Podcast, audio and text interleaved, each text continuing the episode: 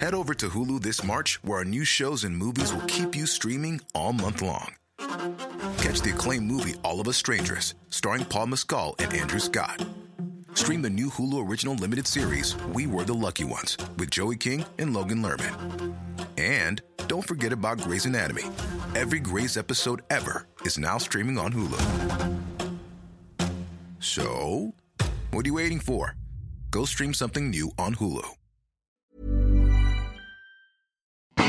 People get ready to explore in a way you never have before with the Defender 110. This iconic vehicle has been redefined with thoroughly modern design, a reimagined exterior, a robust interior, a superior off road capability. The Defender 110 lets you go further and do more. It has powerful innovations like intuitive driver display, whether you're headed to uncharted territory or just a weekend of exploration. The Defender 110 is up to the challenge. Push what's possible with a vehicle made to go further the Defender 110. Learn more at LandRoverUSA.com forward slash Defender.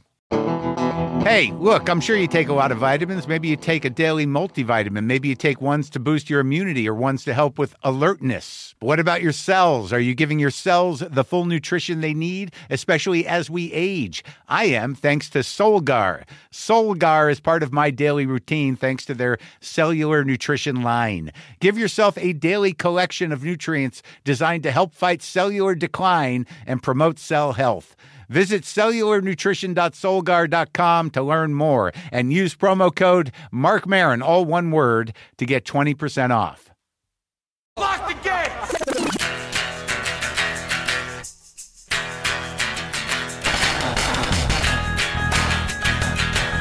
All right, let's do this. How are you, what the fuckers, what the fuck buddies, what the fuck nicks, what's happening? I'm Mark Marin. This is my podcast. It's Monday. It's Monday, and uh, I'm a little. Uh, I'm surprised I'm not more freaked out, but I'm a little, I'm a little freaked out that I may spiral into uh, darkness for for a pretty simple reason. So here's what happens. You know what? I, you know, let, let me tell you who's on the show. How how would that be? All right, John Cryer is here. He's back on. Uh, primetime network TV with a new show called Extended Family. He's the guy who everyone knows across multiple generations from the Brat Pack movies, from his stage work, and from Two and a Half Men. He's like been in show business forever. He's a, a lifer. He's been working in show business for like since he was a, a little kid. A life in show business. John Cryer uh, came over. Nice guy. Nice to meet him good talk. So, look, I uh, on Saturday I went to San Diego.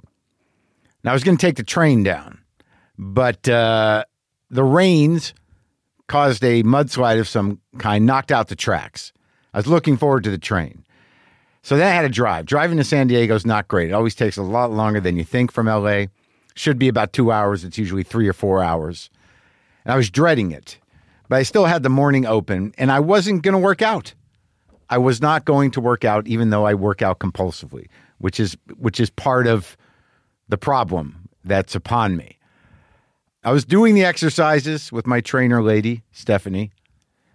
I'm doing uh, you know, step ups and step downs with weights.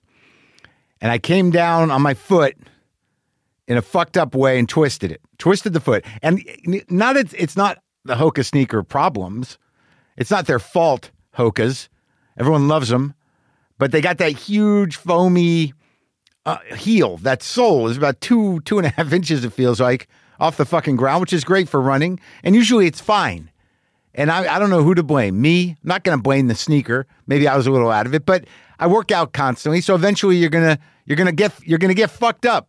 I always thought it would be up on that mountain. I thought I'd go tumbling down. Thought I'd break a leg thought I'd break a head, thought I'd break a collarbone. Who the fuck knows? A hip? I thought I'd go tumbling down that mountain. I thought about it all the fucking time. The only injury I've ever had working out is when I smashed my, my finger between two weights and, and it got purple and the nail fell off. That's gross, but I can still do do the business.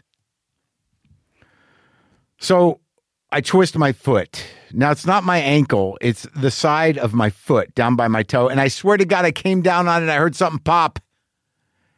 But I took the shoe off there in the gym. I elevated it and uh, decided to finish the workout because you know it's like war, people. It's like a battlefield. You know, my trainer was like, "Yeah, it's probably okay. It's probably a sprain." Some guy, Ukrainian guy, who's always working out in the gym with the doing the MMA stuff.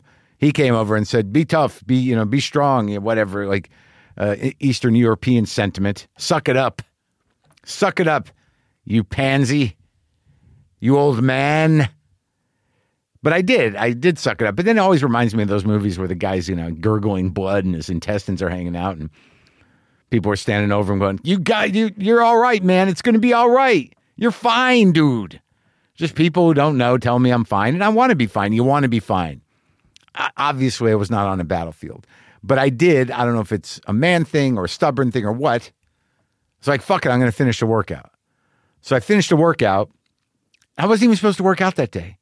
But now I got to go to San Diego and I hurt my foot and it's starting to swell up and it's not great. And I have time to go to the urgent care and I have time to go to the hospital because I didn't want to get fucked up because I thought, well, if they got to if they got to put a cast on this thing or whatever they got to do, it's going to take a couple hours and I got to be on the road. And I'm okay. I'm okay. I drove to San Diego and I'm hobbled, I'm limping, but I'm like, it's a sprain. I'll be all right, man. I'm limping on stage, two shows. Had to give people the heads up before I got out there so I didn't freak out. I guess I could have handled it when I got out there. But I'm hobbling around. I can't put weight on it really, on the right side of it, anyways. The left side's fine, the ankle's fine, everything's fine, but this right side of my foot, which is now swollen as fuck, I'm icing it in between shows, before the shows, doing the shows, go back to the hotel, and then I go to the urgent care. I drive up first thing in the morning i go this urgent care that i, I go to solace solace health and uh, they take uh, x-rays it's fucking broken i broke my fucking foot what the fuck am i going to do now again I, I don't see myself as a victim i'm not freaking out there is part of me that's like you why'd you you weren't even supposed to work out you idiot but that kind of shit that woulda coulda shoulda beating myself up for something that is there's no bigger waste of time than that thing. And I've got a lot of different I've got a lot of varieties of beating the shit out of myself going on almost all times.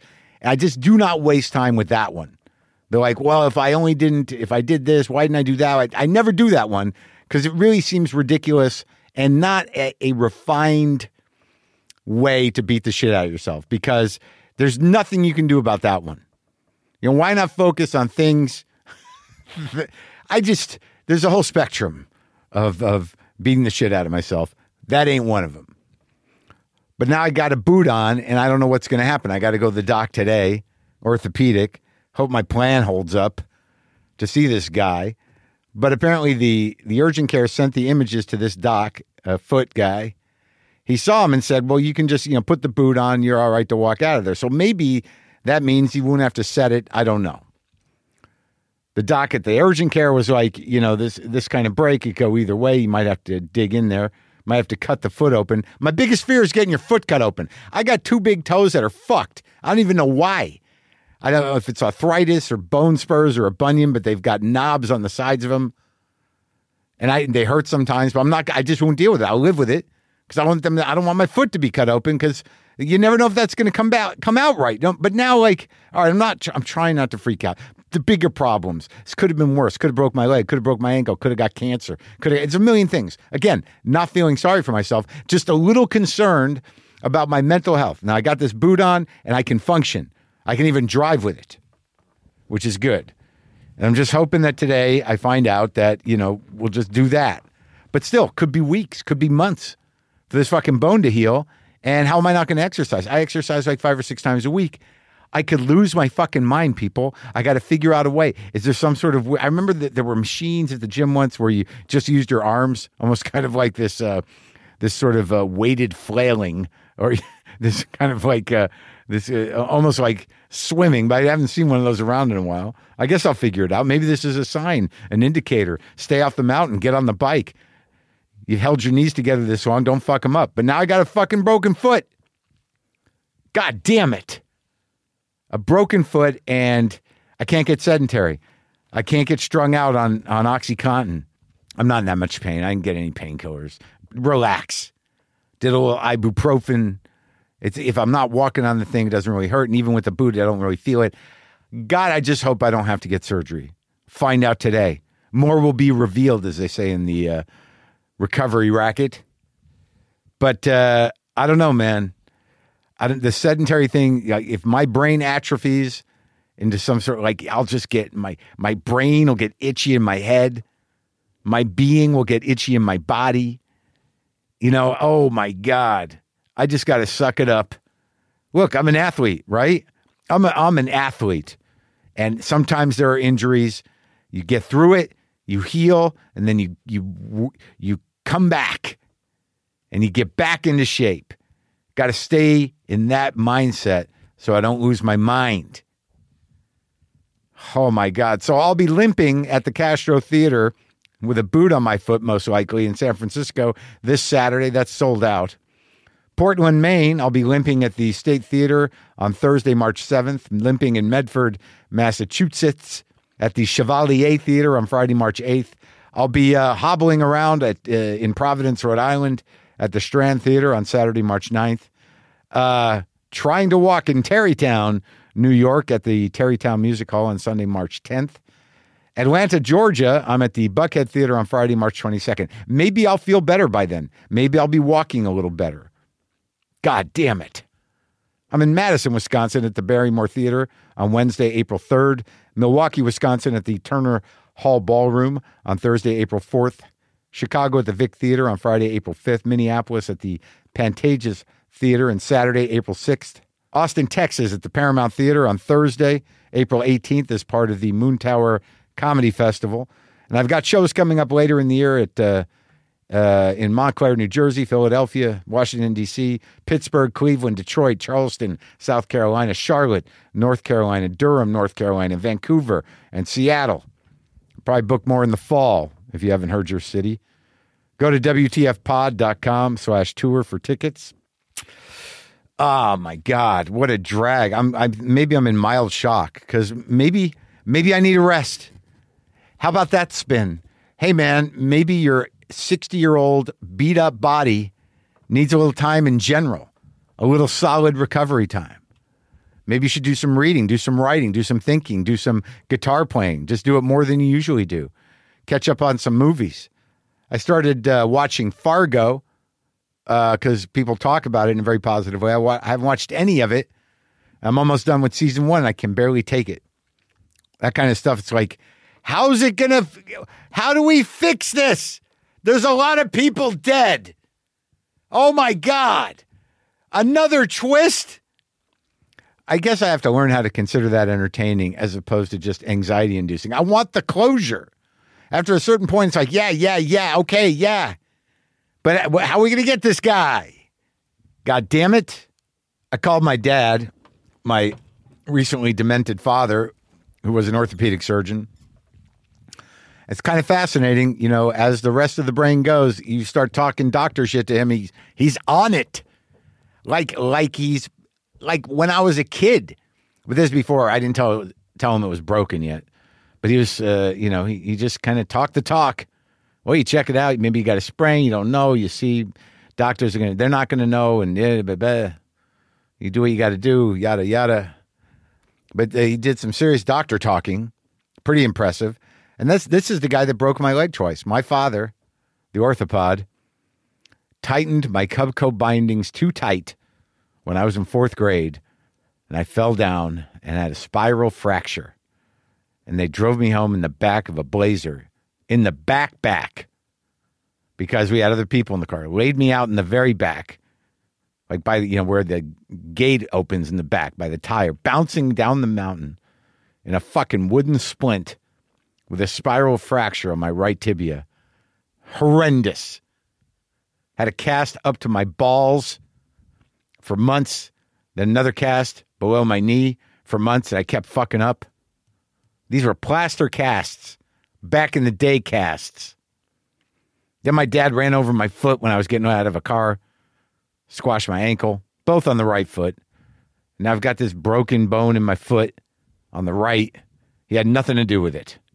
I did this all by myself. Oh, but all that uh, aside, the shows were good up there at the uh, Observatory North, which is a strange carnival like venue, apparently one of the first sound movie theaters, but oddly the sound is a little little hollow in there. Kind of, you know, you feel a little distance from it. it. Goes right up to the top. I guess back in the day, you know, movies were just they weren't worried about acoustics. It was about the spectacle and they just considered like, well, it's amplified. We're not playing music in here. And uh, ceilings are very high. But uh, you get the hang of it. I remember it from last year. I was there with Pavitsky. This uh, this time I was there with uh, Taylor, Taylor Williamson. He did good. See, he's going to go up to San Francisco with me as well. Looking forward to San Francisco. Looking forward to being there, seeing what's up. I live there. It was fairly influential place for me. Going to do that screening of McCabe and Mrs. Miller on Sunday at the Roxy. Going to go up on Friday. Maybe have something to eat with my buddy Jack. Take a couple days in SF. We'll see. All right. So look, that's what's going on. Broken foot. We'll see how that affects my sanity maybe you'll hear me in a couple weeks just be like i don't know you guys i'm losing my will to to to press on been on the couch too long elevated ice packs sanity i'm breaking i'm breaking okay so our next guest hope it doesn't come to that we'll see all right so john cryer came to my house uh, his new show extended family airs tuesday nights on nbc and the next day on Peacock, and we had a lovely chat. And I'll I'll, I'll present it to you now. Hey, hey, it's Kip Bodner, CMO of HubSpot. Join me and my co-host Kieran Flanagan, CMO over at Zapier, on marketing against a grain. We're not the typical regurgitated Twitter threads. These are takes from us marketing leaders about what we're doing and what we're learning from our peers and what's working in the market and how you can apply them to your business. Everything you need to grow a modern business and have a strategy that is fit for growth in today's changing economy. Listen to our podcast, Marketing Against the Grain, wherever you get your podcasts. Normally, being a little extra can be a bit much, but when it comes to healthcare, it pays to be extra. And United Healthcare makes it easy with Health Protector Guard fixed indemnity insurance plans. Underwritten by Golden Rule Insurance Company, they supplement your primary plan, helping you manage out of pocket costs without the usual requirements and restrictions like deductibles and enrollment periods. So when it comes to covering your medical bills, you can feel good about being a little extra. Visit uh1.com to find the Health Protector Guard plan for you.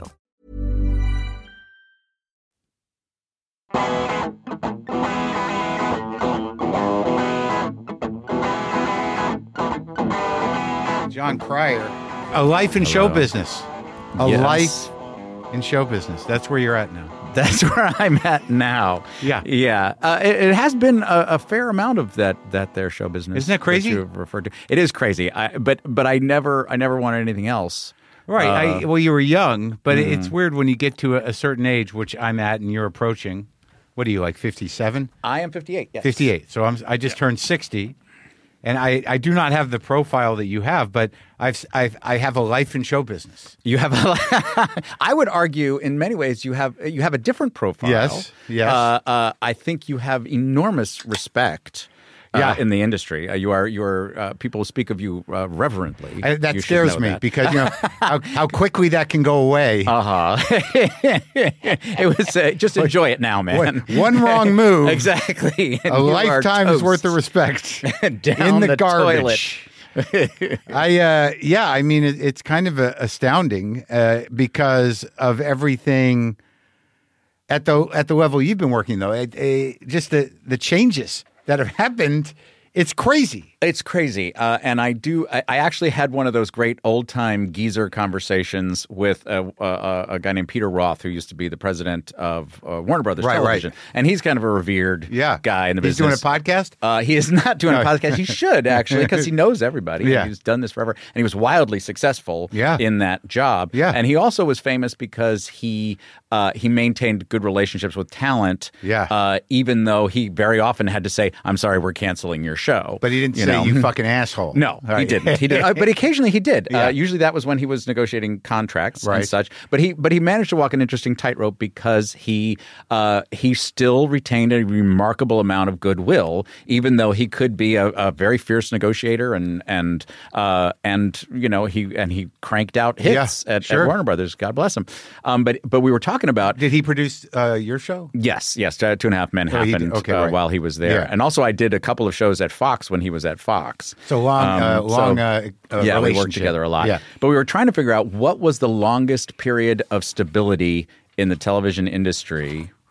Uh, and it was probably the three network uh, uh, period from the you know from the in, from the introduction of color television Right. through Fox you know the Fox network that So was like uh, a- probably Or mid sixties, yeah, early sixties. yeah. So that's maybe t- 19, 15 years, something like that. But Yeah. that's that was it. I mean, the, the rest of the time, this the the business of entertainment has Yeah. been an incredible flux, Right. Um, uh, you know, from the talkies, from the you know, Yeah, from sure. black and white to, I mean, it's it's it's never been stable. But it, yeah, but it's it, it was a smaller business. Yes. So now, like whether it, it's, I think it's hard to determine uh, uh, stability across the board because everything's so fragmented. Yeah. So you, you know, it's weird that that mainstream show business.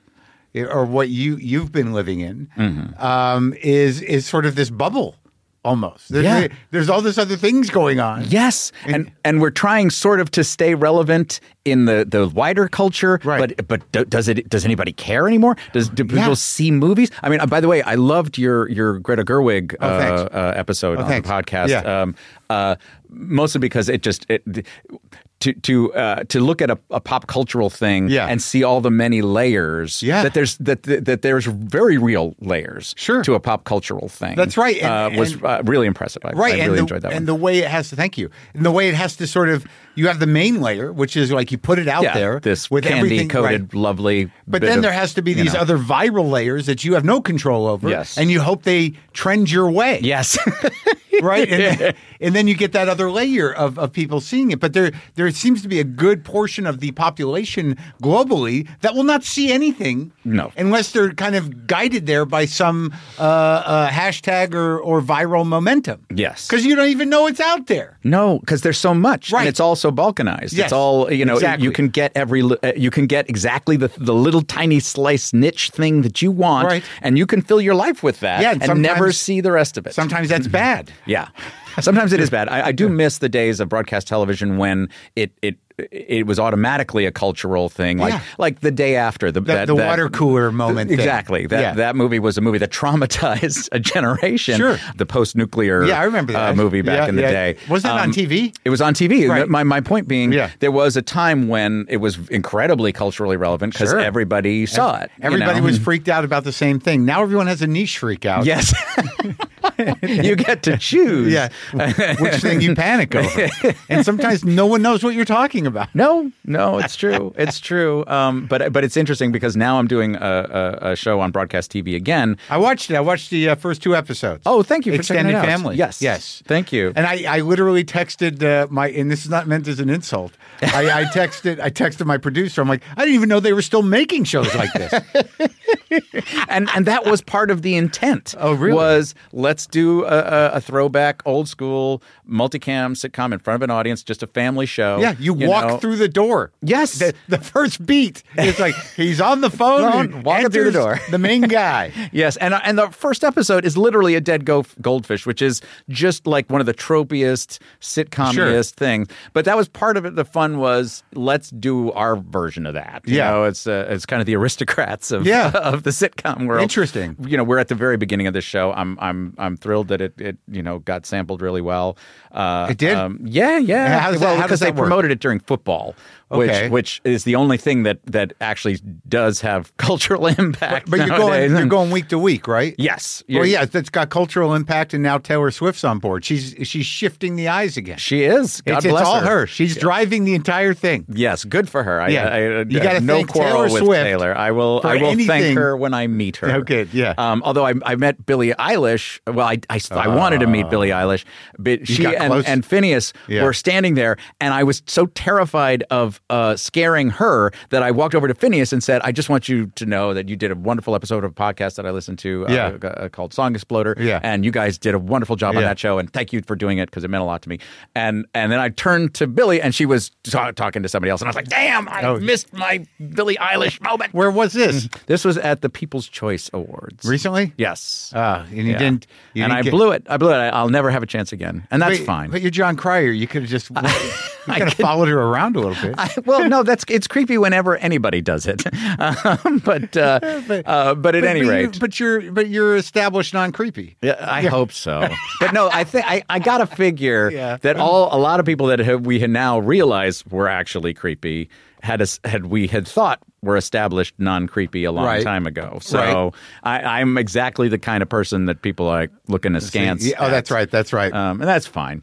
I don't God- know. Wait, are you, are you making that up? Is this something you're projecting? Uh, Probably. Yeah, I looking project a askance lot. at it. Yeah. I do that a lot. You do? Mm-hmm. I, I do too. I it's amazing uh, if we can only use that creative force differently. If I Mm-hmm. always think of like what my mind makes up on its own, if I could harness that energy and direct it to something proactive, that's amazing what I could do. Exactly. You'd be curing every, oh, every, every- everything. all I mean, diseases. instead, It just would all be paranoid and gone. freaked out. Yes. Nope. Nope. But but it works for your comedy. Sure, it does. It does most of the time. Sometimes it's a little much. Yeah. Yeah, sometimes people are like, guys, really going overboard with this. Yeah.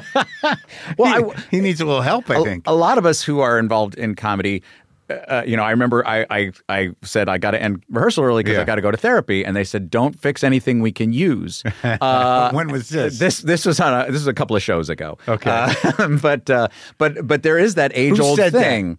Uh, the producers of the show, uh, a guy named Jeff Greenstein, Yeah. said that to me. Yeah. uh, and he and I have remained friends. But he's, he's Uh, joking, kind of. He was right? joking, Like Uh, anybody absolutely. can fix it that Yes. quickly. Yes. yeah, you come back from therapy, you're like, guess what, guys, not funny anymore. Finally happened. I'm all better. I'm all better. But uh, but that is like a thing that that people in comedy sort of battle. Um, because you know we have mental health health problems, uh, as, Yeah. as much if not more than than everybody else. I wonder. Um, and and there's that whole thing like you know that helps us, that helps our art. Yeah, but no one does it on purpose. I've Yeah. never met anybody that nurtures that shit. No. To, yeah, I, I mean, I know plenty of people that don't want to get help, but it's not because their art's doing so well. Rarely, maybe Rarely. once in a while, but it's usually just because they're like they don't think they need help, Or they're okay. lazy. They're yeah, or- just or, they're not lazy. identifying the problem. Yeah. Uh, yeah, I don't know. Like I, I've I'm confronted with this idea lately about myself that I don't know if I'm uh, i- if if I can do a funny character outside of me. Do you know what I mean? Like because there is like you have physical comedy chops. You're used to being in a three camera situation where the expectations are are, are fairly specific. You know, here's the line. Ninety percent of them are jokes or setups, and and you hold the line. You know, and you do the thing. Yeah. Like I like there's some part of me that that wonders. You, you know, is my comedic voice? Can I apply it to that? And and, and be a little.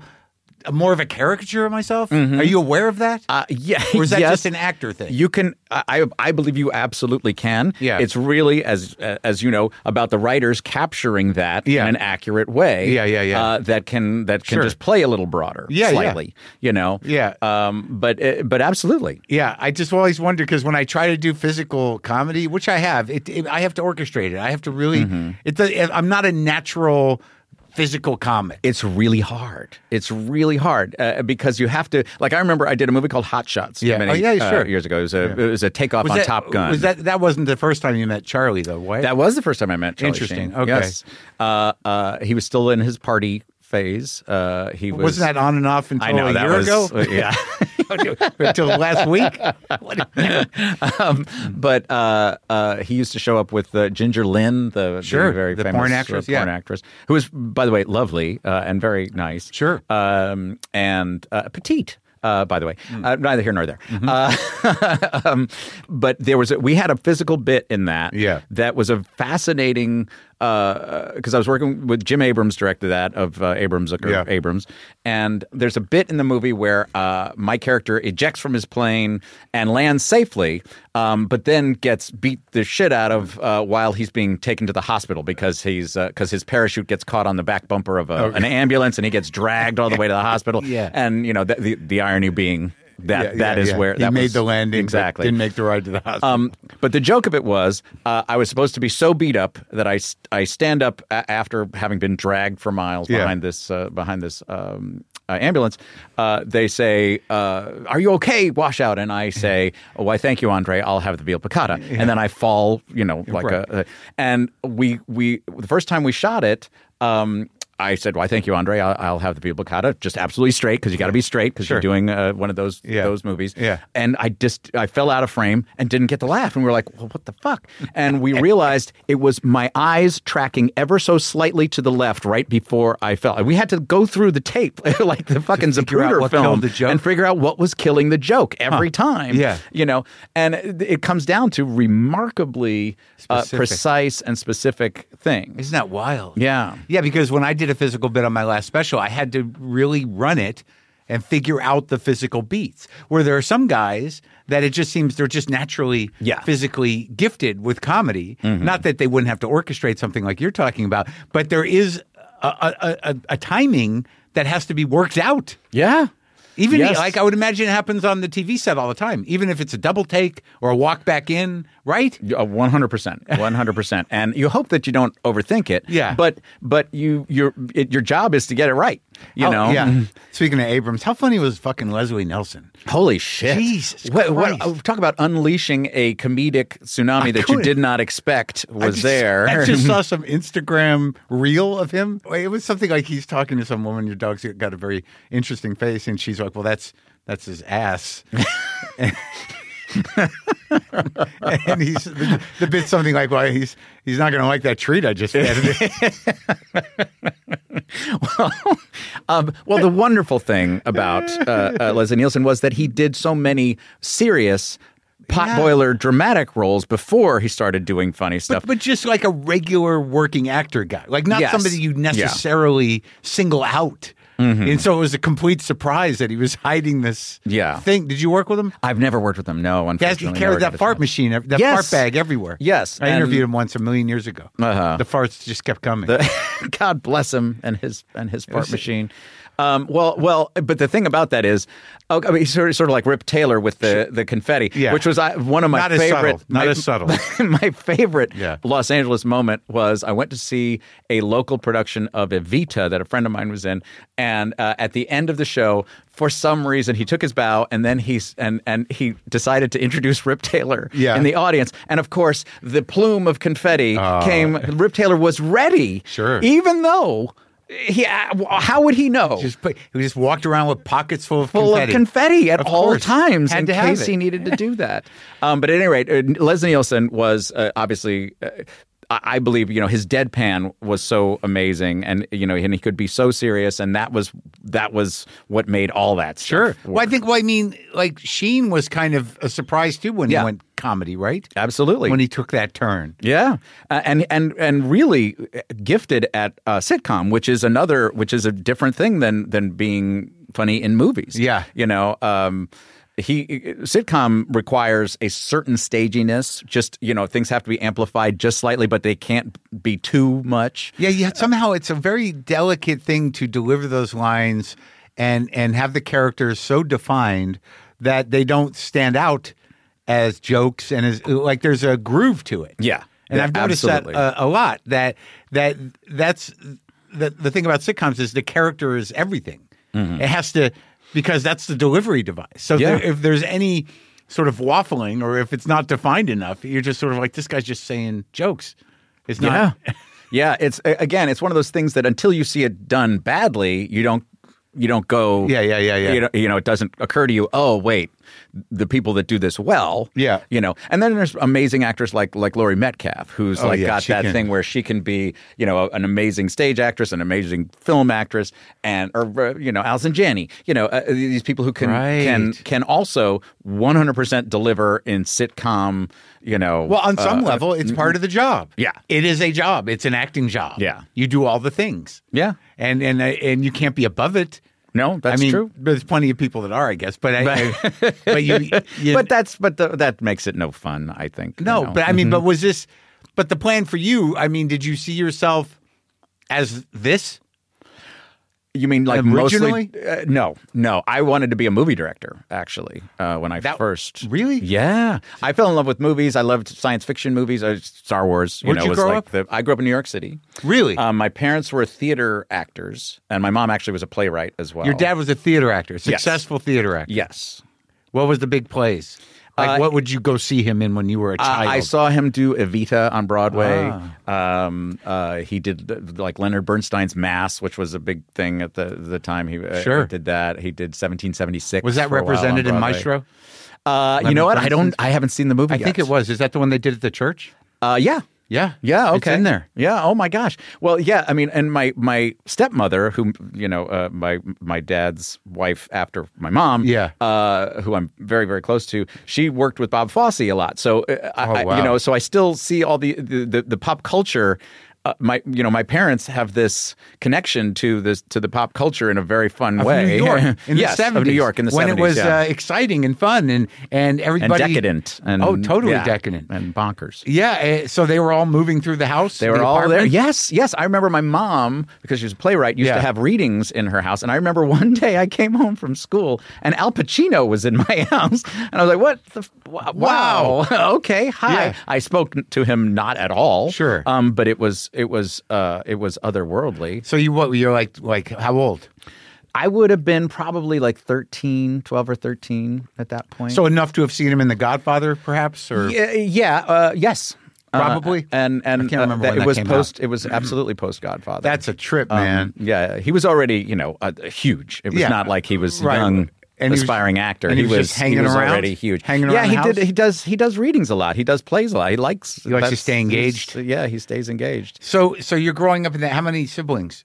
Uh, I had well, I had one biological sibling, but also when I was around twelve or thirteen, my sister's best friend moved in with us. Yeah. and she lived with us for so long, we consider her a sister for all intents and What did purposes. she? Wait, if, were you saving her? Was it a Um, rescue yes, it was. It was a religious. we were converting her to Islam. no, what happened was uh, she.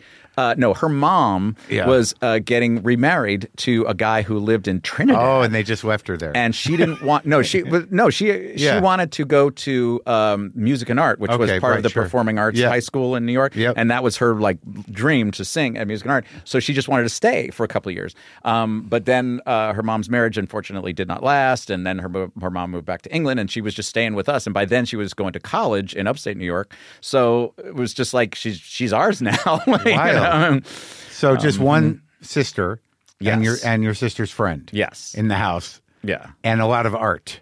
and uh, and a lot of art, and, and it always felt full of music. My mom was also a composer and a. Um, Are they uh, still a around? Lyricist. Yeah, yeah. Both of my parents are still around. They're- they're doing good? And my mom, uh, my, my uh, yes, they're all doing. They're both doing good health wise. Um, uh, my mom is still writing a lot. Still writes a lot of Wow. plays, and um, and and uh, we're trying to get a couple of them produced actually right now Out here, um, or in general, uh, there's uh, just in general. Yeah. Um, one one in Chicago and uh, and another one we don't know where yet. But she also she's producing a show that's gonna be that's gonna be out here. Um, No she's kidding. very she's very. Uh, now does she cast you? uh, she she asks me to do stuff with her Yeah. all the time. Uh, we love working together. We do have a fun time. Yeah. But she she'll also ask me when I'm not right for the role, mom. Oh, right. And, Oh, really? You You, know, gotta tell her? and and I have to tell her that you know sometimes. And uh, she, her name's Gretchen Cryer. She wrote "I'm Getting My Act Together and Taking It on the Road," which is probably her most that's a famous big one. Yeah, show. yeah. Um, uh, she wrote a sequel to it, and she wanted me to play the manager in it. Yeah. And the whole point is the manager is this super slick Yeah. kind of. You have to get the sense of that he was a super good looking guy back in the day. Yeah. and I was like, that's that's not that's not me, mom. I love you. I love you. Thank God, God bless you for thinking of me that Yeah. way. But that's not me. Yeah. but Uh, we've worked together on a couple of plays. She actually. She and her writing partner were the first all-female creative team to have a Broadway show, actually, which a show called Shelter in the '70s, which only unfortunately ran for a couple of months. But we did a, a reading of it at um, 54 Below. Yeah. So we, she and I have worked together. Well, that's and we have a interesting. To great bring time br- together. had, that- was that the first time it had been kind of unearthed? Yeah, since? yeah. We were hoping to get an encores version going, which we may uh, at some point. And how was Um, the the language and the ideas in it? Did it all hold up? Oh my God. Yeah. It, it absolutely did because in the 70s, a lot of critics derided it because it was a story about a TV producer who has created um, inside his television studio um, his own world. He has a computer that talks to him and uh, it, it creates kind of virtual reality for him. Yeah. Uh, and in the 1970s, they were like, that's ridiculous. Yeah. Uh, This you know, is crazy This is science crazy science fiction. fiction. Yeah. Um, but uh, the show is called Shelter. But now it's sort of like what's happening. happening Absolutely. everywhere. I mean, there's some Paleozoic sexual stuff Yeah. in there. Yeah. Uh, but um, but but the show, by and large, about a guy just making this world for himself and then just consigning himself to it and and sort of withering away because of it is, I think, very relevant. I never really thought about that, you know, with plays that you're kind of bringing this sort of ghost to life every time you do one. Yeah, It's kinda yeah. interesting. and it's and and what is how is it going to reverberate this Yeah. time? You know, and, and what's going to be slightly different about it this time? I mean, I, I, I you know, that that's an, a lovely thing about performing plays Yeah. too is that every night is somewhat different.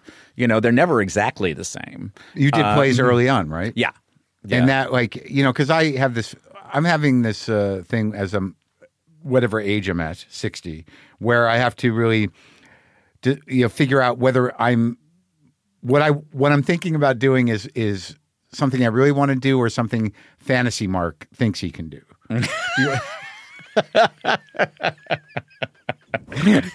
am I just totally yeah, out of my uh, mind. deluding Right, myself? Right? Is that, I something I, can really do want? this? Uh-huh. Like this idea? Like I was going to move to New York, and I'm like in, in my mind, like, what a great place to get old. I'm gonna, you know, I'll just be engaged. I'll go to Yes, museums. You and- could get on the subway. Yeah, you don't right, need exactly. to drive. You don't need to. Yeah. When I lived there, when I was younger, I didn't do that shit. so I, I, I really had to, you know, reel in fantasy Mark and, Uh-huh. and realize. Well, my mom is 88 Yeah. and lives in New York City in the, the uh, Upper West Side of Manhattan. The She thick loves of it. it, Yeah. loves it. Yeah. Uh, uh, I, I and and again, as I said, you are revered in Sure. in comedy circles. Yeah. I believe you would I'd be all right. You would, you'd be all right. Oh, well, there. um, maybe it's still not a dream, but I, I guess the, what I was, but I recently expressed interest in doing a play until I realized, like, well, you're going to workshop it for for Oh, yeah. four weeks in Chicago, and then we'll see if we can get a run in New York. And all of a sudden, it's six months. Yeah. and I don't live an actor's life, so for me, six months, it's like that's a long time. Yeah, and then that's and you're hoping for that scenario, Right. You're hoping that it runs a long time. Yeah. so What were the plays you did early on? I, you like you? It's so funny because I talked to uh, Fisher Stevens. yes, Fisher and I uh, we we batted around uh, uh, in a lot of the same roles. Right, that's what I actually. Uh, mean. Yeah, because I, re- I did a little research, and now you're both kind of Broderick. you know, Yes. i- in the We were wings of Matthew Broderick. uh, adjacent Yeah. at the time. Interesting. Yeah, he and I he uh uh I followed him in Torch Song Trilogy on Broadway. Fisher or Matthew? Fisher Ma- Stevens. Um, And he followed Matthew. Was Matthew in He it? followed Matthew Yeah. in Brighton Beach Memoirs. Okay, okay. However, I was Matthew's understudy in Brighton Beach Mem- Memoirs. Okay, yeah. Or before that, before. Uh, so how Fisher, came get the in. gig and not you? Fisher got well. uh, Oh, there's drama, Mark. Oh, Yeah, old uh, drama. I was, I was uh, Matthew's understudy for six glorious weeks. Yeah. Um, w- first of all, first and foremost, when you're a Broadway understudy, Yeah. I, this was my first job, so I didn't know that part of the requirement of Broadway understudy is that. Um, you get very little rehearsal, but you're expected to know all the lines Right.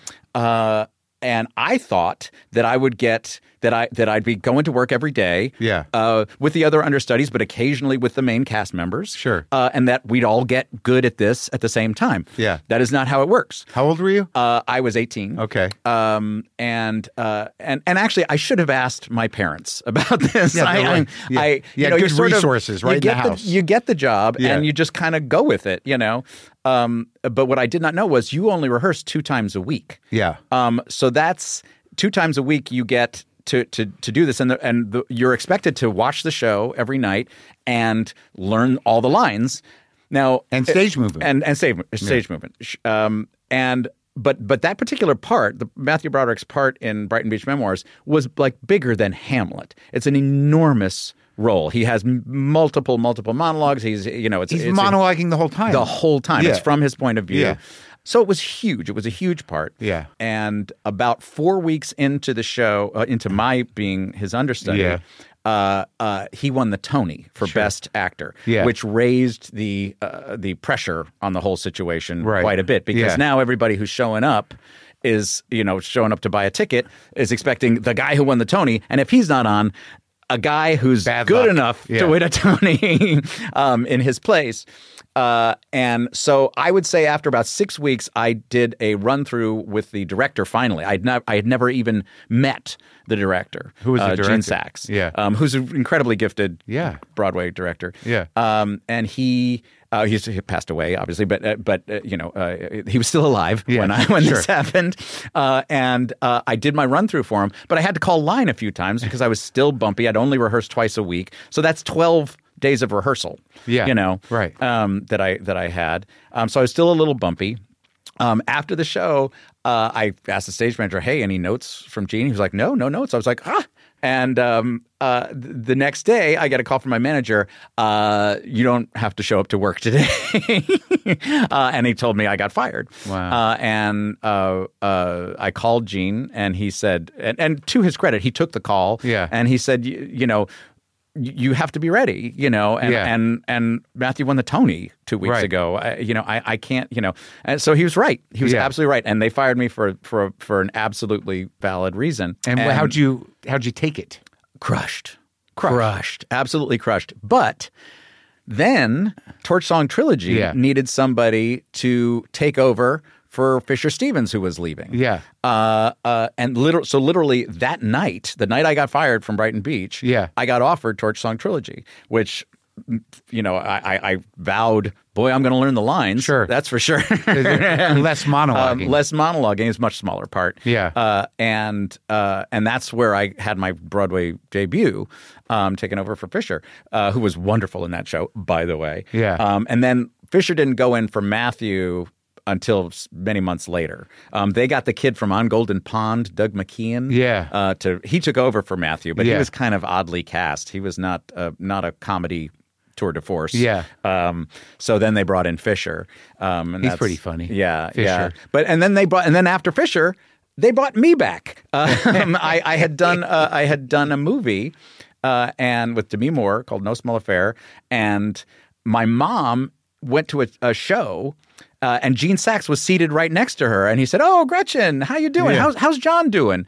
And and she's like, "You realize you devastated him," but she didn't say that. Yeah, yeah. she said, "Oh, he's doing great. He's got a movie coming out in a few weeks." Yeah. and uh, and and Gene said, "Oh, we always knew he'd be a star." Oh.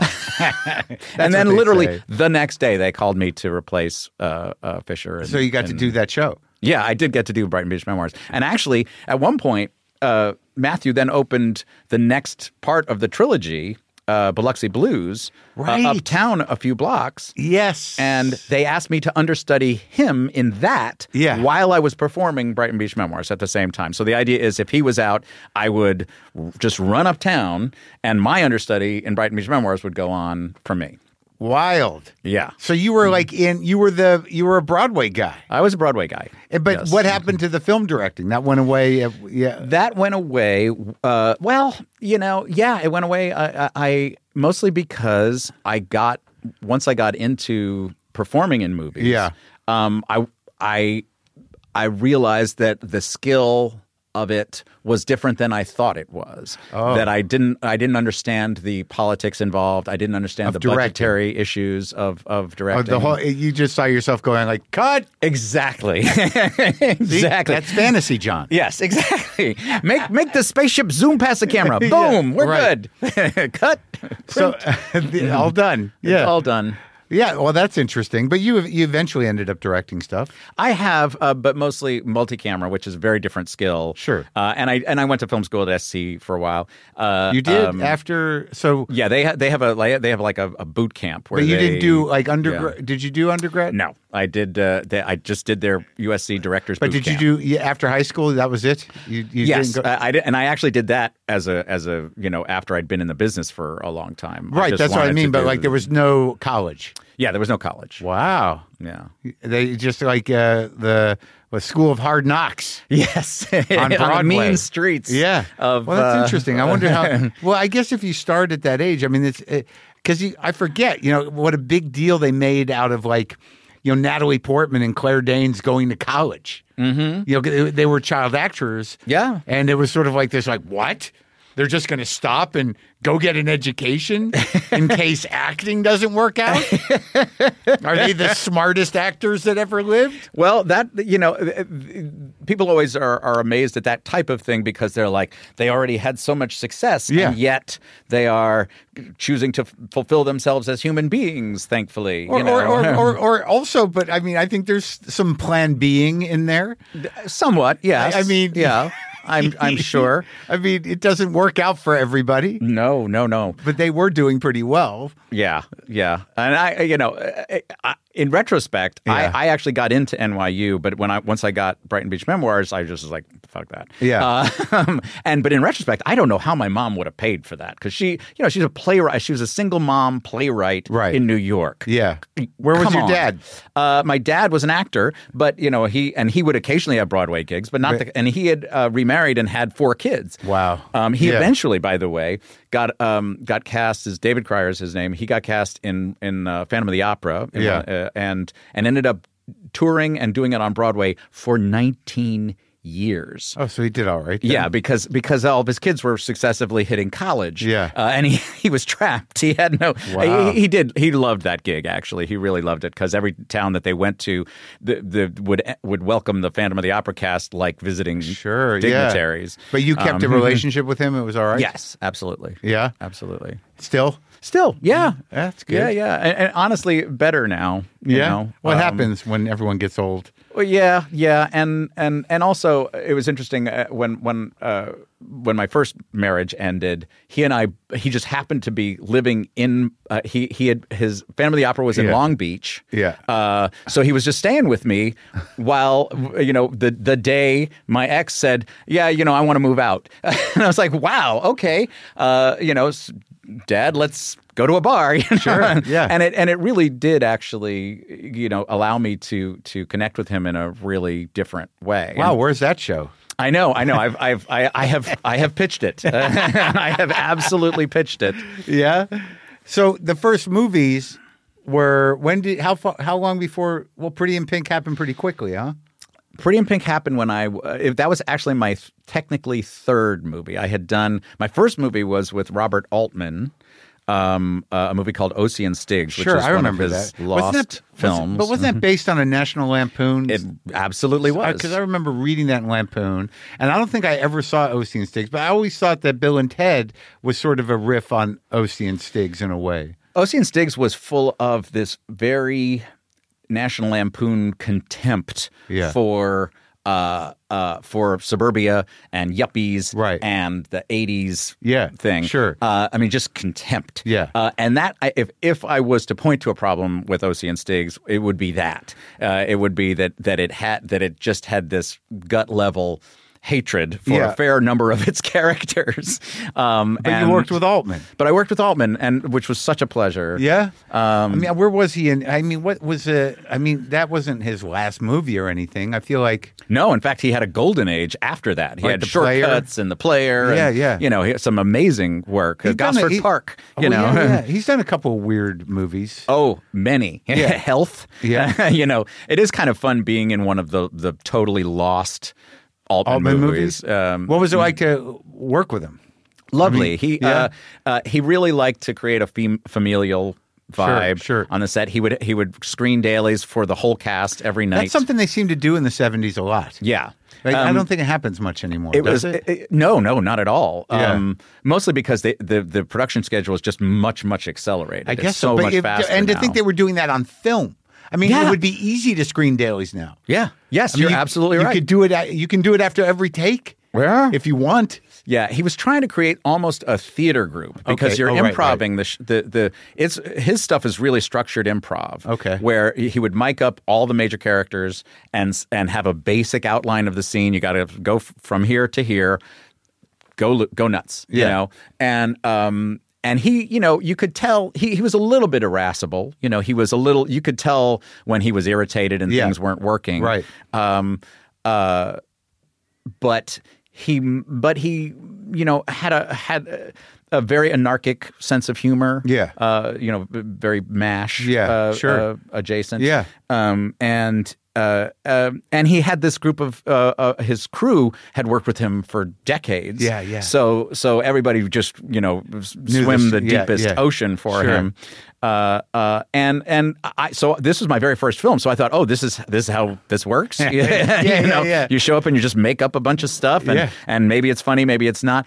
Although interestingly, um, I would say there is a, a some detriment to it because when you get that group together and you're all just cutting it up for Yeah. each other, Sure.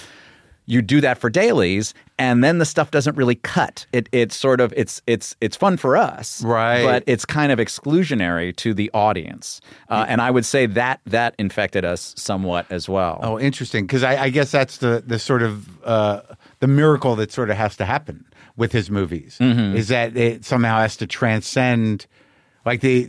You can't be playing for each other. Like, Yes. yeah, I'm think I always think about McCabe and Mrs. Miller. It's one of my favorite movies, and everybody sort of mic up. There's all kinds of chatter. Mm-hmm. Yeah. but but it doesn't or a wedding or yeah I mean, yeah. Oh yeah, and, and Nashville, all that Yeah. stuff. But it feels like you're peering in on something, but you don't feel alienated necessarily. Yeah. Yeah. But you thought in that movie it was a little, and it was. he doesn't do a lot of comedies. No, no. Um, but he's you know, but like when they hit, like the Oh, yeah, player or sure. you know, or I- I mean, they Mash. they really they really Yeah. hit. Um, so you know, uh, uh, that was my my introduction to it. Yeah. Um, and uh, and but also disappointment because the movie never came out. You know, um, uh, and so it was. You know this great fun atmosphere we all had. never came out? Uh, no, no. I mean, I, yeah. You know what? I think what happened was the studio completely recut the movie, Yeah. and so Altman wanted nothing to do with it. He Oh, is didn't. that- He didn't okay. Alan Yeah, Smithy yeah, yeah. it, but but he he you know he he swore it off. Yeah. uh, and and it it got you know two theaters in you know Right. in, Nyack you know Right. uh, uh, so it, it did not get Oh my any God! kind So of that's a- a disappointment. oh my gosh yes you so know. that was another blow. Yes. another blow to the young career. Yes, yes. um, but the ki- the nice thing is that you know when the blow is happening, you're usually on to the next thing. Sure. So it doesn't hurt quite as much. Now, when so then the next thing is the the one that kind of made you right. Well, no, the next thing was No Small Affair. Uh, Oh. Was a was a, a May December romantic comedy with me and Demi Moore, which is like we're not that May December. We're like. Yeah. She's like 25 and I'm 17 or 7, 16, something like that. Yeah. you know, it's not that, well, whatever. Yeah. Uh, you know, it's illegal in many places now, but at the time, it was the 70s or late, or the 80s rather, when, when people just thought that that was titillating, I Yeah. guess. Um, at any rate, so we did that, uh, and um, uh, that was supposed to be uh, that was originally Martin Ritt was going to direct it with Sally Field and Matthew Broderick, um, but then Matthew fell out because I think he was doing War Games or something like Yeah. that, and uh, and Martin Ritt fell off of it. So then Jerry Schatzberg came in, and then they made it younger, so it was me and Demi Moore and uh, and so that was my second movie that came out, um, but wasn't m- much of a, a, a success. Yeah. Um, and then Pretty in Pink happened. And that was a whole different thing. Yeah. And that, And- that was a whole different level of and hit. and so you had to deal you had to sort of uh, not deal but you you got to see that that John Hughes machine kind of do the thing Yeah, and I had only I had read the script to Sixteen Candles and auditioned for it actually way back when, and uh, but I I you know I thought it was hilarious at the time, and I loved his writing in National Lampoon. Actually, Sure. I was a big fan of his from National Lampoon, and uh, so so when Pretty in Pink. Uh, uh, came to me and I read Ducky. I was like, "This is it. I, you know, this is. If I don't get this part, something has gone terribly wrong." Um, and you were living out here at the time no, I was living in New York. I was Okay. doing Brighton Beach Memoirs, as a matter of fact. okay so Um, yeah and uh, and I met him uh, uh, when they introduced me to. They wanted me to read. I, I read for the director first time, and Yeah. uh, uh, Howie Deutsch was the director, and he just kept having me read more and more scenes. Uh, and then he said, "Well, we want you to read with Molly Ringwald." I was like, "Woo!" And I Yeah. got there, and then there's John Hughes was actually there, Yeah. uh, and he was super cool and really wanted to talk to me and really wanted to to pick my brain about Yeah. young stuff, which is what he was like with all young actors. He Yeah. always really wanted to get their take, on Get it things. right. and that was part of what what made him really good at it. Yeah. Um. But but after I got Pretty in Pink, Breakfast Club came out and was like this detonation of teen '80s ness. Yeah. You know. Yeah. And I was like, holy wow. I'm I'm I guess I'm going to be part of this now. Yeah. you know. so when do Come you on. Hmm. move out here when do you like you know lock in I Not not. I, I still lived in New York most of the time, um, uh, uh, off and on. I, it wasn't until my son was born in the year 2000 that I actually like moved to, Cal- Really? to California. I mean, I came out a lot, and the crazy thing was that even though I got theater gigs at first in New York, Yeah. Once I started doing movies, I never got theater gigs anymore. They just never. Were came you to me. making yourself available for them? Or? I thought so. Yeah. my agents were supposed to be looking for them. Sure. Um, ki- you know, as you know, as an actor, it's just a waiting game in many respects. You just gotta, you know, you're not the one making things happen a lot of the time. Yeah. Uh, and uh, so I would always get jobs in Los Angeles. Um, but I wanted jobs in New York where I lived. Yeah. So I'd go out and I, you know, I got an apartment in Los Angeles and I would, you know, Yeah. I'd stay sometimes. Sure. Uh, I lived in Park La Brea, uh, yeah. which which is the only place in Los Angeles where it actually is 20 minutes to get everywhere. It's like right in the center. sure. And you can and you can walk to Erewhon. And you can walk to Erewhon. Walk now. to the This was, Grove. this was pre pre Erewhon. pre Erewhon. Oh, okay. so- Mm-hmm. But you could still walk to the Yeah. stores. No, Erewhon was on Beverly down Oh, a little farm- farther down, but uh, uh, Farmer's but- Market. Yes, farmers market existed. You yes. could do that. You could do that, You could go have coffee over there. which was nice. Yeah. Uh, you know, Dupar's was nice. Dupar's still there. Yeah. Yeah. I think there's still a crew of oldies that from the from the biz that hang out. Like Yes. I think Paul Mazursky used to have a table over there. and Oh my gosh! Do a yes. thing Yes, I Yeah. remember auditioning for Paul Mazursky. for. Oh yeah. Yeah, that is uh, uh, the I I I I have. I don't have, thankfully, I don't have a lot of those stories where you know, oh, the great one that got away. Yeah. I don't have a lot of, uh, you know, I mean, like I auditioned for Platoon, which I think is a terrific movie. Platoon. Um, uh, but I wasn't the right guy for Platoon. For you were going to do Charlie's part. No, the uh, uh, the part. Um, oh, come on, Ma- uh, Dylan. Uh, Oh, Kevin yeah. Dylan's Kevin character. Dillon. Yeah, Kevin yeah, yeah. Dillon's character, uh, Bunny. Yeah. uh, was what I auditioned for, and it was hilarious because I because when whenever when you have an audition. And it's written in that there has to be gunplay. Yeah. That complicates an audition Yeah. because what do you do? Yeah. Do you bring in a fake gun? Yeah. Do you do finger guns, which is Sure. fucking ridiculous? Yeah. Uh, do you? What do you do? So this is what you're thinking when you're going in. Yes, and, and I was like, well, how do I, you know, because I because they they give you the scene where he shoots at a one-legged Vietnamese guy. Yeah. Uh, uh, uh, with a machine gun. Yeah. And I'm like, okay, do I go rat tat tat tat? Yeah, yeah. What do I do? You know, and, uh, you know, they, they certainly don't give you a one legged Vietnamese guy Yeah. to go in with, you know. Uh, so So when you went in, was Stone there? uh, Stone was there and Yeah. I did finger guns. You did. I, I went with finger guns and did not get that part. Do you think you could have mustered up the menace?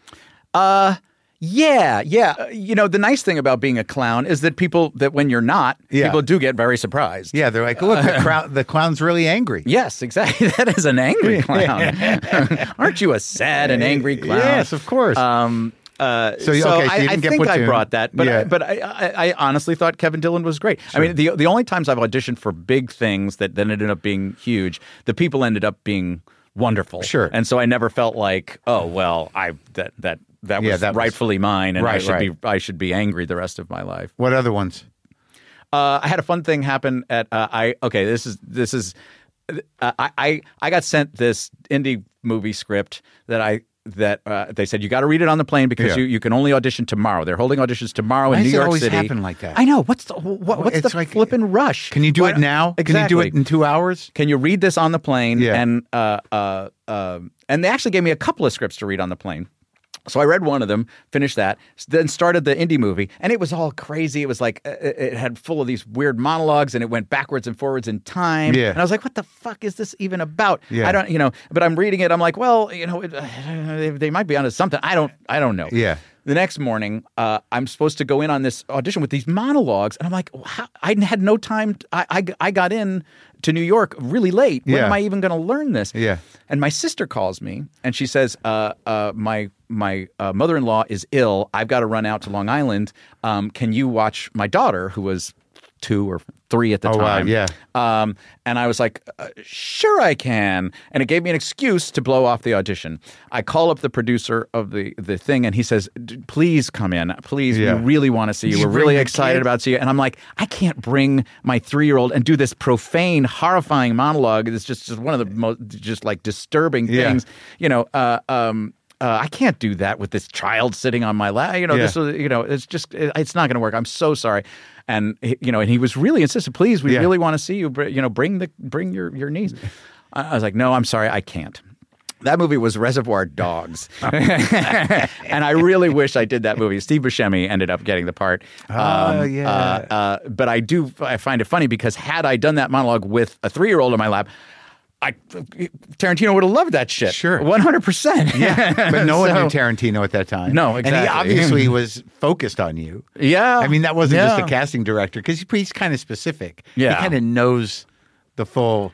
Yeah. But but again, that script, I wish I had. Uh, you know, that was really my fault for not getting where that script was going. Yeah. You know, um, uh, that is, you know, it, it reminds you that as an artist, you really got that's the source. Yeah. And you really got to pay attention to that, and and you know, and hopefully find what's wonderful, the nugget of wonderful of that, and fan it into a flame. I'm mixing metaphors. Sure, but now, I mean that's got to happen pretty regularly. You read a script. I have a hard time reading scripts sometimes, but you can see a character within it. Yeah. but it doesn't mean you get the whole movie. Or Well, yeah, and it- and and again, you're so many things have to go right for a movie to be good. Yeah. so many things. I know. Uh, um, you know that that it's it's really it, it is it, it- I really admire people who can reliably get themselves into movies that are cohesive and wonderful. Yeah, God or- bless those people. They're amazing. It is that is true. No matter how many films are made now, and no matter how e- easy it is to to sort of self motivate and make movies, I- it's not that easy. But for one to really come together and be good, it's kind of a miracle. It is. It absolutely wild. is. Yeah, so many things have to go right. so I mean, was there a period there though? I mean, like I you did a lot of movies, mm-hmm. but was there a period there where you were like, I'm fucked? Is that when you? Is that where you went to uh, film school for a minute? Um, yes, that was as a matter of fact. Yeah. Um, yes, after I did, I did three sitcoms in a row that tanked. Um, and it's different than it's one thing if you do a pilot and it never gets on the air, Right. Um, uh, networks don't feel like you've been tested in the marketplace, sure. But I did three shows in a row um, that that got on the air and last and and and fanned flamed out. Mm-hmm. you were the lead. I was the lead. I did a famous Teddy Z, uh, partners, and getting personal. Okay. Um, all three multi-camera sitcoms. Yeah. Um, uh, all actually good working experiences. Yep. Uh, and uh, but all of them, you know, like most sitcoms do, got canceled you After, know? like, a- a after bit? half a season. Okay, After okay. all of them lasted Yeah. half a season. Um, well, partners technically lasted a whole season. Yeah. Uh, at any rate, um, uh, so I, then I was like three years of ha- I, in three years I had two weeks of work. Um, Oh, my God. And that was that was brutal. So I did go to film school during that time, um, uh, which was a great experience. Uh, mostly because because there was there was a few adults in the class, but uh, also a lot of kids. Yeah. A- and um, and as an adult, you're there to like get shit done, and you're you want to be in the class Yeah.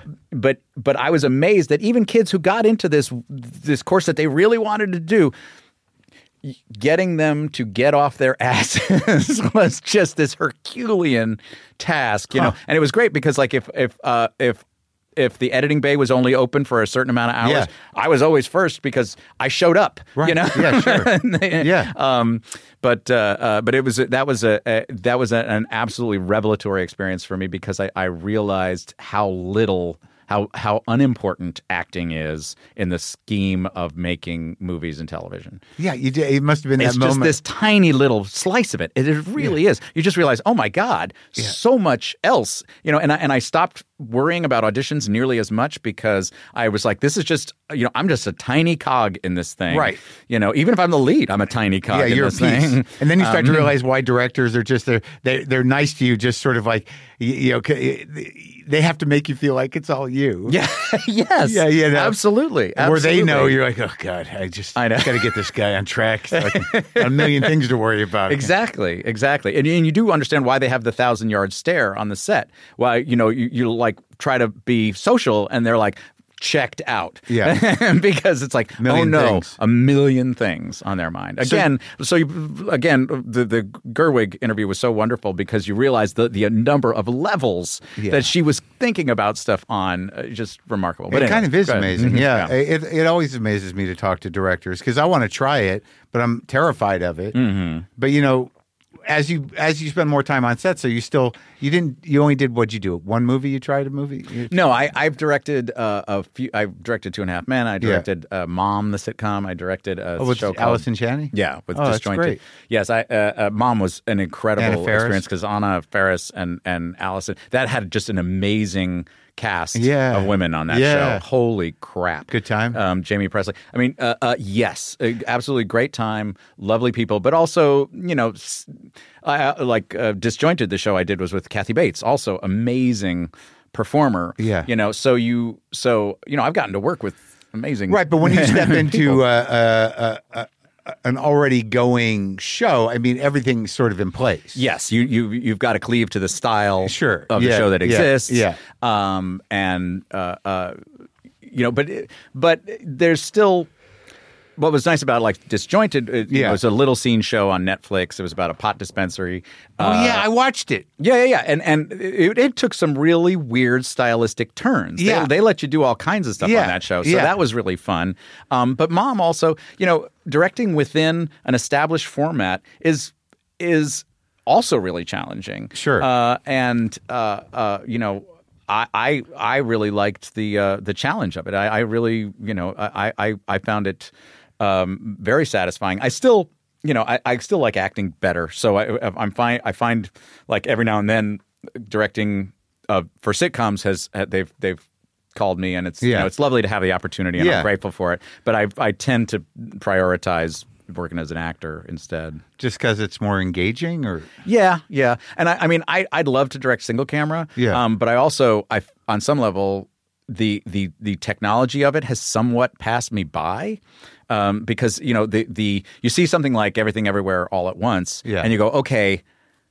Obviously, they built that movie in tiny little bits yeah, how the fuck did they do that? you know, um, uh, uh, you know, it, it starts to the, the the things that I feel I would bring to being a director aren't necessarily valued in cinema right now. Well, I mean, there eh, there's a mix. But there's a mix, yes. Yeah. Uh, uh, there's always a mix, and and cinema's in a- its own crisis. You know, it's like what they don't even it doesn't even know what it means Sure. anymore. but you there know? were some good movies this year. There are Uh, absolutely. you know, there's some good, you know, regular style movies. yeah, yeah, yeah. But all right, so by the time you get the gig on Two and a Half Men, Mm-hmm. you're showing up in sitcoms, you're doing things here and there. Yeah. and you had no idea that that thing would take off. No, right? I didn't. You never know. and but never you know. knew Charlie. You I come knew into Charlie, this thing, Yeah, and I had actually done a pilot with Chuck Lorre at one point, um, uh, so I knew him uh, and uh, and the director Jim Now Burrows. was well, yeah, he's great, right? yeah, yeah, he's now, legend for a reason. but in terms of like coming out of the '80s and come being part of that crew of actors, you know, uh, eventually they all kind of some disappeared, some went their different ways. Yeah. But was there a sense of community that was diminishing as time went on? Oh, absolutely. Yeah. absolutely. And and but it's interesting because like I, I was at this award show recently and Yeah. I met I finally met Kiefer Sutherland. We should have met. you know, but we never met until now. You know, Right, yeah. and I felt bad because I'm like this snark machine whenever I'm on the red carpet. Yeah. uh, and he's like a nice guy. Yeah. you know, and I was just like, rah, rah, rah, rah, you know, making my jokes, and, and he was like, "Well, really nice to meet you." Yeah. Like, uh, uh, yeah. but he was super cool. Um, That's wild, right? but yeah, it's crazy that we both been working in this business. You know, I I, I actually did a uh, commercial when I was four, so Yeah. technically I've been doing this for fifty four years. Wild. Um. Uh. And yet, yet we've our paths never crossed. I guess that's just I always have this idea, and it's it's dem- it's going away that all of you know each other and that everybody. Yeah, we. uh, You know, I didn't socialize with the Brat Pack folks. I Sure. didn't. Uh, you know, I. I, I you Most know- people don't. Mo- It's not Yeah. like any time you see people in movies. It took me doing this show for a decade to realize like no one hangs out. Mm. Yeah, they're- after they're the work movies. friends, you Sure, know? and then you go away, And then you go away. maybe forever. Yeah, and occasionally you'll have somebody you, you Yeah, yeah. stay in touch with. Yeah. you know, um, but uh, uh, but you know, it's it's not. It, it, it, it's it's a very migratory. I guess it's migratory. I I don't know what. yeah, yeah, yeah. we- well, we- well, everybody's just sort of out doing their own thing, and if Yeah. Mm. people are working on something, it could be a year, 2 years, three years. Yeah. So, but you do you do this two and a half men. The I imagine you did a pilot. It was like anything else, right? Yeah, yeah. I mean, it was. I, I did get a certain sense of CBS wanted Charlie Sheen on the air so badly, and you could sense that Based on what? based on he had done Spin City Oh, that's for a right. couple of Okay, yeah, seasons. yeah, yeah, yeah. Uh, and everybody was like, "Wow, he's really good." Yeah. because he took over from Michael J. Fox, and everybody said that is a bad idea. And then he turned out to be good With on a the totally show. different character. Yeah, with a totally different character. So, uh, uh, so you know, so him doing. Uh, also, uh, uh, Les Moonves at the time Yeah. was just, you know, chomping at the bit or champing at the bit Yeah. uh, to to have uh, movie people and TV shows. Sure. that was what he wanted. Well, he's a vi he was uh, ahead of the curve on that Yes, he was. He was. because that that happened. That all, that's all that happens now. Yeah, exactly. Uh, Different there- I business. mean, it's again, it's Different It's business. so different. Yeah. it's uh, we're we're yeah. But We're- when we're when- old, Mm-hmm. now, I imagine what the arc of Two and a Half Men. Were, was it always a sort of? Uh, did you feel like you were uh, uh, o- on and off screen, just in a codependent situation? That was Um, well, there was a there was a, a very funny moment. Uh, uh, I I was getting divorced at the beginning of Two and a Half Men, just like my character. Yeah. I was in the midst of a divorce when that when that uh, s- when that first started. Yeah. uh, and at one point, uh, Charlie, who was still married to Denise at the Yeah. time, said, "Hey, man, if you need a place to stay, uh, why- you can you can come stay with us." Yeah. and I was like, "How much uh, like the show do you want your life to be, Charlie?" um, and uh, uh, and we never we never we, we had dinner together a few Yeah, times. sure. We didn't we didn't hang out every night. He Well, didn't. You yeah, know, I couldn't see it. Yeah, it it was, was just not- different interests. Yeah, we, we were very different kinds of guys. Yeah. Um, and then his marriage fell apart. Yeah. Um, so we were both single for a little while. Right. And we, you know, uh, uh, commiserated about that a bit. Then this happened with a lot of my friends growing up. Whenever they got into drugs, because I was not into drugs, Yeah. they it- they split off, uh, Right. you know, and and kept that part of their lives away from me because they always just thought of me as a Boy Scout, I guess. Um, and Charlie was the same way. He, Yeah. he d- never talked to me about that stuff. Uh, But it was and- pretty extreme. I mean, e- Yeah. yeah, I have a s I I have a hard time believing it didn't bleed over. Yeah. n- well, interestingly, he he was always he was still good at the job. Yeah. And he was still a nice guy to be around. He didn't like take it out on everybody. He didn't Yeah, show yeah, up yeah. and f- scream and yell. Yeah, yeah, and, yeah. And uh, um, he in the last season he started. You could see that something was up. Uh, it either was like.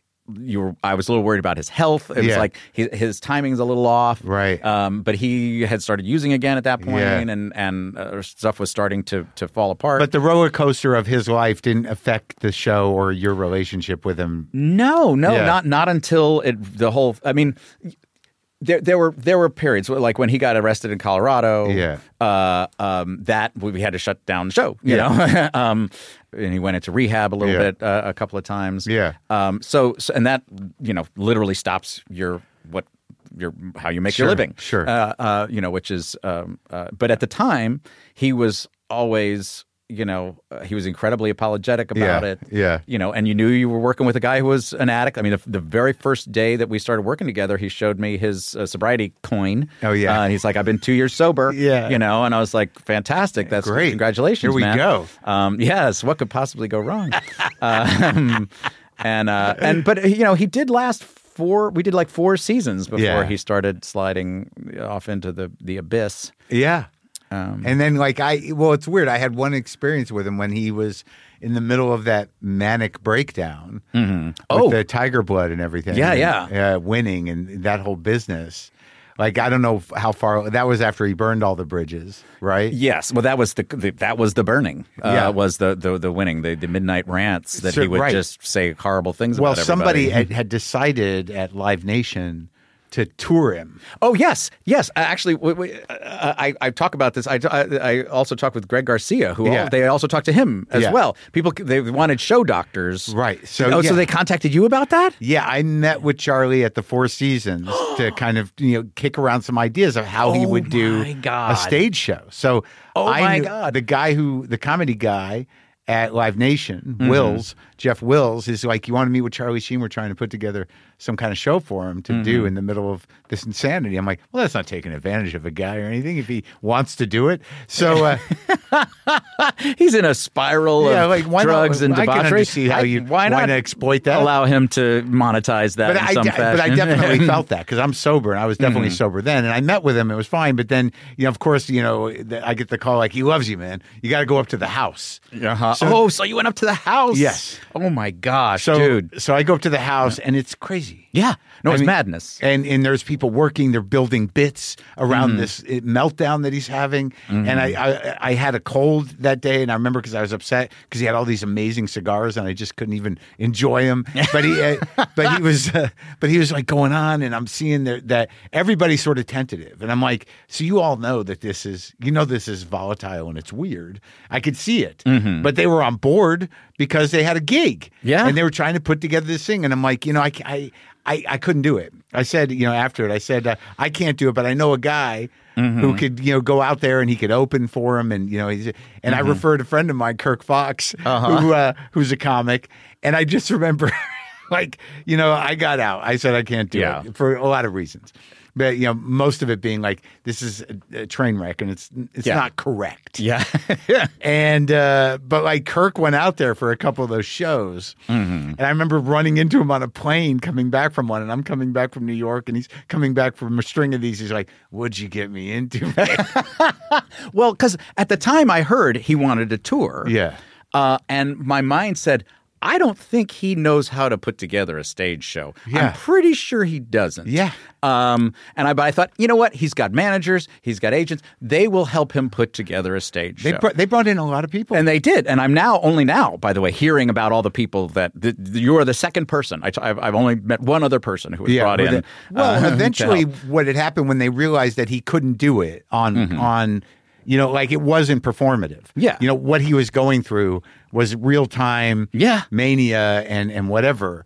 Uh, that and uh, that I think it kind of got a little sad. And I think who I think Jeff Ross stepped in. Mm-hmm. Yes. and it became more of a a sort of moderated conversation. Yes. with some other elements because he Yes. was because in his mania he was you know doing these sketches that only you know he would know what the hell was going on he made this assumption that america was on the pulse of of what he was going through Yeah. and it was peculiar Yeah.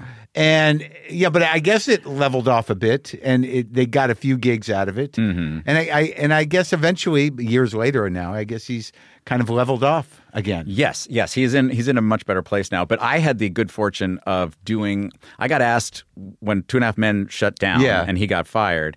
Um, out of nowhere, I got asked to do what I thought was an encore's production of the musical Company. Yeah. with Stephen Colbert and uh, Martha Plimpton and uh, uh, uh, Patty Lupone Yeah. and Neil Patrick Harris. Yeah. And it was it was like a thing that was going to be at Lincoln Center, and the encores. uh, I don't, you know, the the way they do encores productions is uh, everybody's still on script. Right. Uh, the idea is you sing the songs, you you you you you do some minimal blocking. Yeah. Um, but it's really just a fun evening to celebrate the Sure, show. right. But a couple of weeks after they they asked me to do it, I said, "Yeah, sure, I'll do it. That sounds Yeah. like fun." Yeah. Uh, I find out it's not an encore's production; it's a fully staged production of of company that they're doing in two weeks at Lincoln Center, and half the cast won't even be there when you're rehearsing because like Neil Patrick Harris was still doing How I Met Your Mother, and uh, Christina Hendricks was still doing Mad Men. Yeah. She was she was in the show.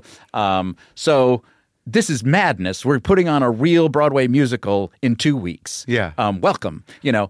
And but not only that, but across town at Radio City Music Hall, Charlie Sheen and his Violent Torpedo of Truth tour was going to play.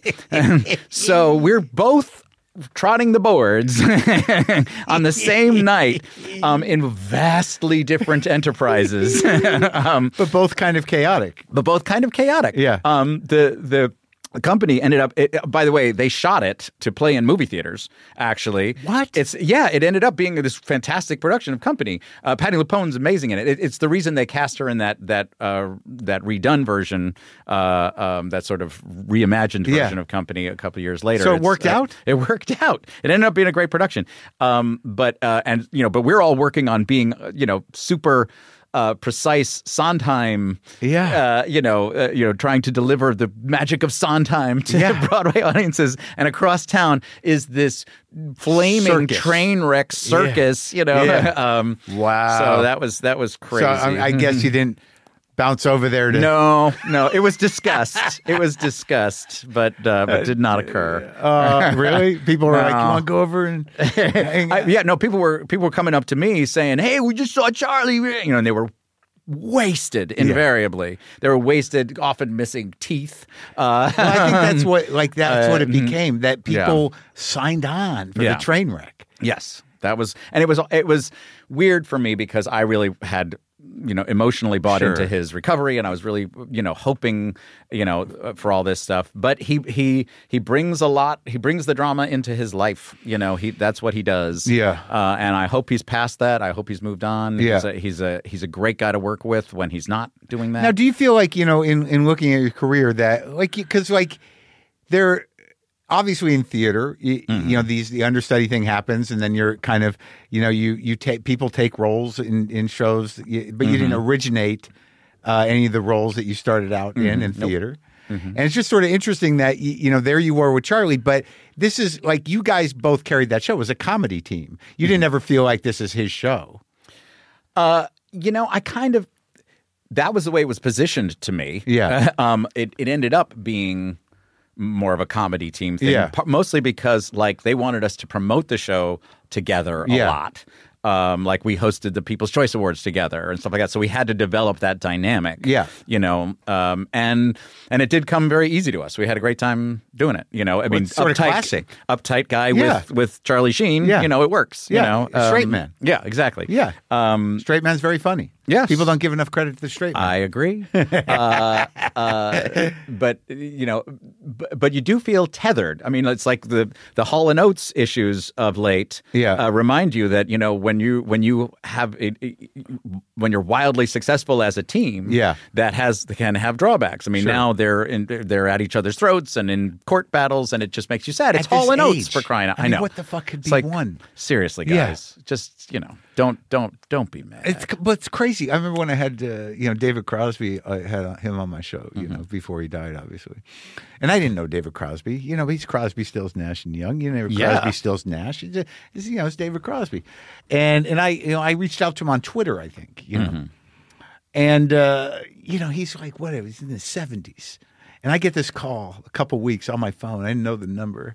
You know, uh, and it's Crosby, and I'm like, hello. He's like, yeah, man, it's Cros. Uh, look, man, I just, you know, I'm, I'm looking forward to the interview, but like, don't bring up any of this stuff with me and Graham that's going on right now. And I'm like, what? What? I have no idea. what the stuff? drama Oh, between? no, there's- everybody knows about it. But it, dude, the it- world right, knows about but it. It was over a woman. And these guys are almost eighty, and I'm like, you know what, David? I'll, I'll keep that. out. I'll keep that. I won't even bring it up, pal.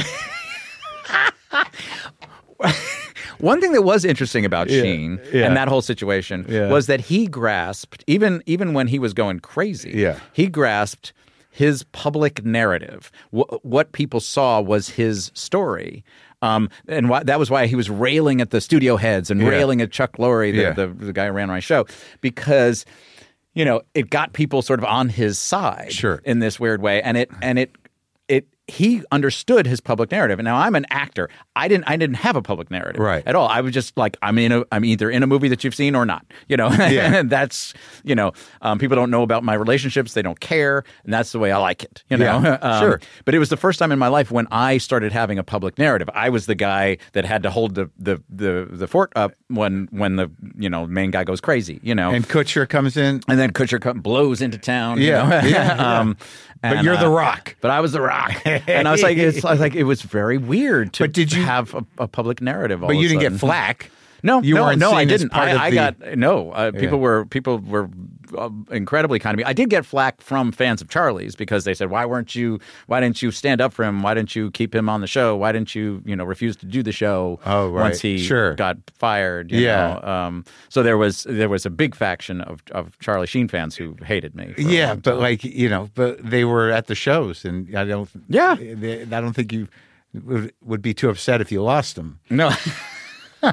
um, no, you know, obviously, I want people to enjoy. But Two and a I- Half but Men. also- I, you know, They don't know. they don't know what went down. Uh, The- and- yeah. and, the crazy thing, by the way, is Sheen told me later what, why he went nuts. He started doing testosterone. He was doing testosterone cream. Yeah. Um. Uh. During that time, so he's, there was With roid the other rage. stuff. Yeah, Yeah. With all the other stuff. So so those midnight, those were that was roid rage. That's what that was. Really? Yeah. Yeah, I mean, I'm, it's he's kind. You know, he, he's definitely. It's amazing he's alive. Yes. You know, with with the virus and with the drugs and with Yeah. everything else, and you know, because you always kind of like that guy. Yeah, yeah. I, I, I, I, I hope. You know. I, I, I hope. I have nothing but but Yeah. good wishes for him and, and and gratitude for the for the really great times we had. And what about the kid? Is he all right? Angus as well uh, as well. Uh, well, the crazy thing is, if you watch the new show Bookie, which Yeah. is on Max, w- um, Yeah. which is Chuck Lorre writes and directs, Yeah. and produces. Um, uh, there, the first episode it has like eighteen Easter eggs about Two and a Half Men. Oh, wow. Um, and in fact, Charlie is in it. Yeah. Um, uh, uh, you know, he and, and Chuck have reconciled. Yeah. Uh, and Angus is is in it, and they they are in a poker group. Um, in the in the in the show. Oh. And but that poker group was the exact same poker group that was in the pilot of Two and a Half Men. Come on. They're the, sa- exactly. They're Don Foster, Eddie Gordetsky, that whole crew. Yeah. Uh, uh, I know. I know. Gordon. Everybody knows Eddie Gordetsky. Um, What does he do though? what I, I- he's he is a he is a he is a comedy writer. He is actually a terrific comedy writer. Of but he's course. also just a more fun guy to have around because he knows everybody. Mm-hmm. Eddie Gordetsky's name is on the credits of almost every Everything. comedy from Yes. 1995 onward. Mm-hmm. and that's as it should be. yeah, no, no, he's a great guy. Is- but you know, I can't get him. on. He won't do the show. But I've met him. Oh many come times. on! What a gr- he'd be great. Yeah, but he doesn't want to. He likes his life. Yeah. he likes being private. He likes Yeah. listening to records. He likes He being- came over with yeah. Elvis Costello of all people. He's like Yeah. a music guy. yes. Like comedy is like how he made his living, but he's all about music. Absolutely. It The, was- the reason we had fun music guests on the show It's because with of some him. regularity was was him. Yeah, he's the best. You know, I, I, I, but I imagine he must be hilarious. But it's, Oh, yeah. But when you're just like a consulting producer or producer, you don't know which ones he's written. And, but I don't keep up with it. But he's done it on all of them. Mm-hmm. He must know the magic of sitcom. Oh, absolutely, absolutely. Well, that's interesting to know about Bookie. It makes me like curious now. Yeah, yeah, yeah. So, like, ultimately, this new show, Mm-hmm. Extended Family, is your first real project. You mean You're the lead. Oh yes, yes. Uh, I, I, I, yeah, technically, but I think I think what the show sells is me and Abigail Spencer and Donald Faison. Like I think I think I like to Right, think I of know. us as a new mod squad of Okay, comedy. okay. Yeah. um, but uh, interesting thing about this show, Yeah.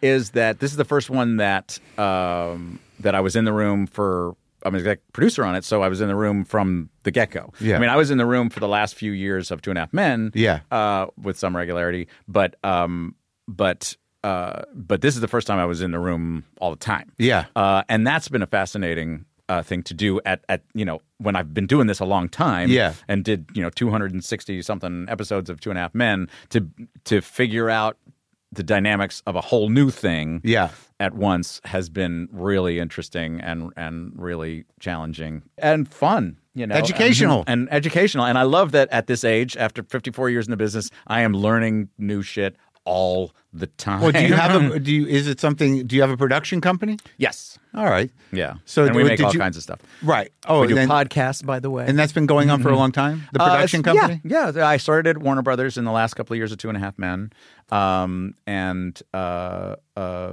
and you know we've been doing you know cranking out selling pilots and Yeah. stuff. But Oh, you yeah. know the, the, the, the this is the first thing the production company has a has an ongoing credit on. So that's Well, that's nice. exciting. yeah. Congratulations on all the uh, new stuff. Thank you, thank you very much. And it was good talking to you. yes, uh, the pleasure was mine. The All right, pleasure was buddy. absolutely mine.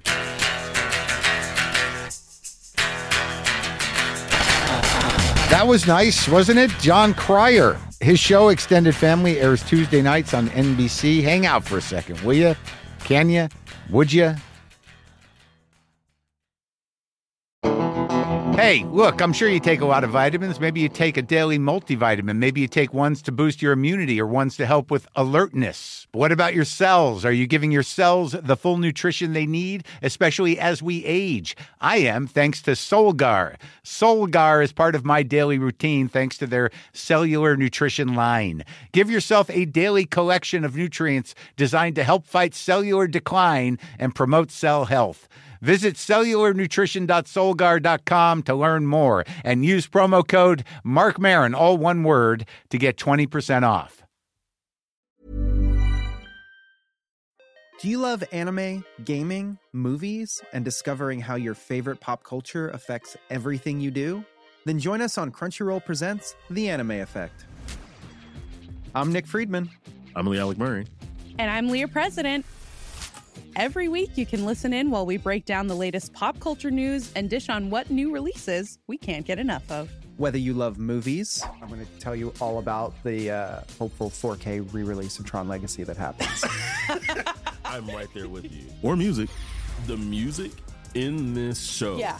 is absolutely incredible. or anime. Yeah, and under this mask is another mask. you can discover your new favorites right here on The Anime Effect. Listen every Friday wherever you get your podcast and watch full video episodes on Crunchyroll or on the Crunchyroll YouTube channel.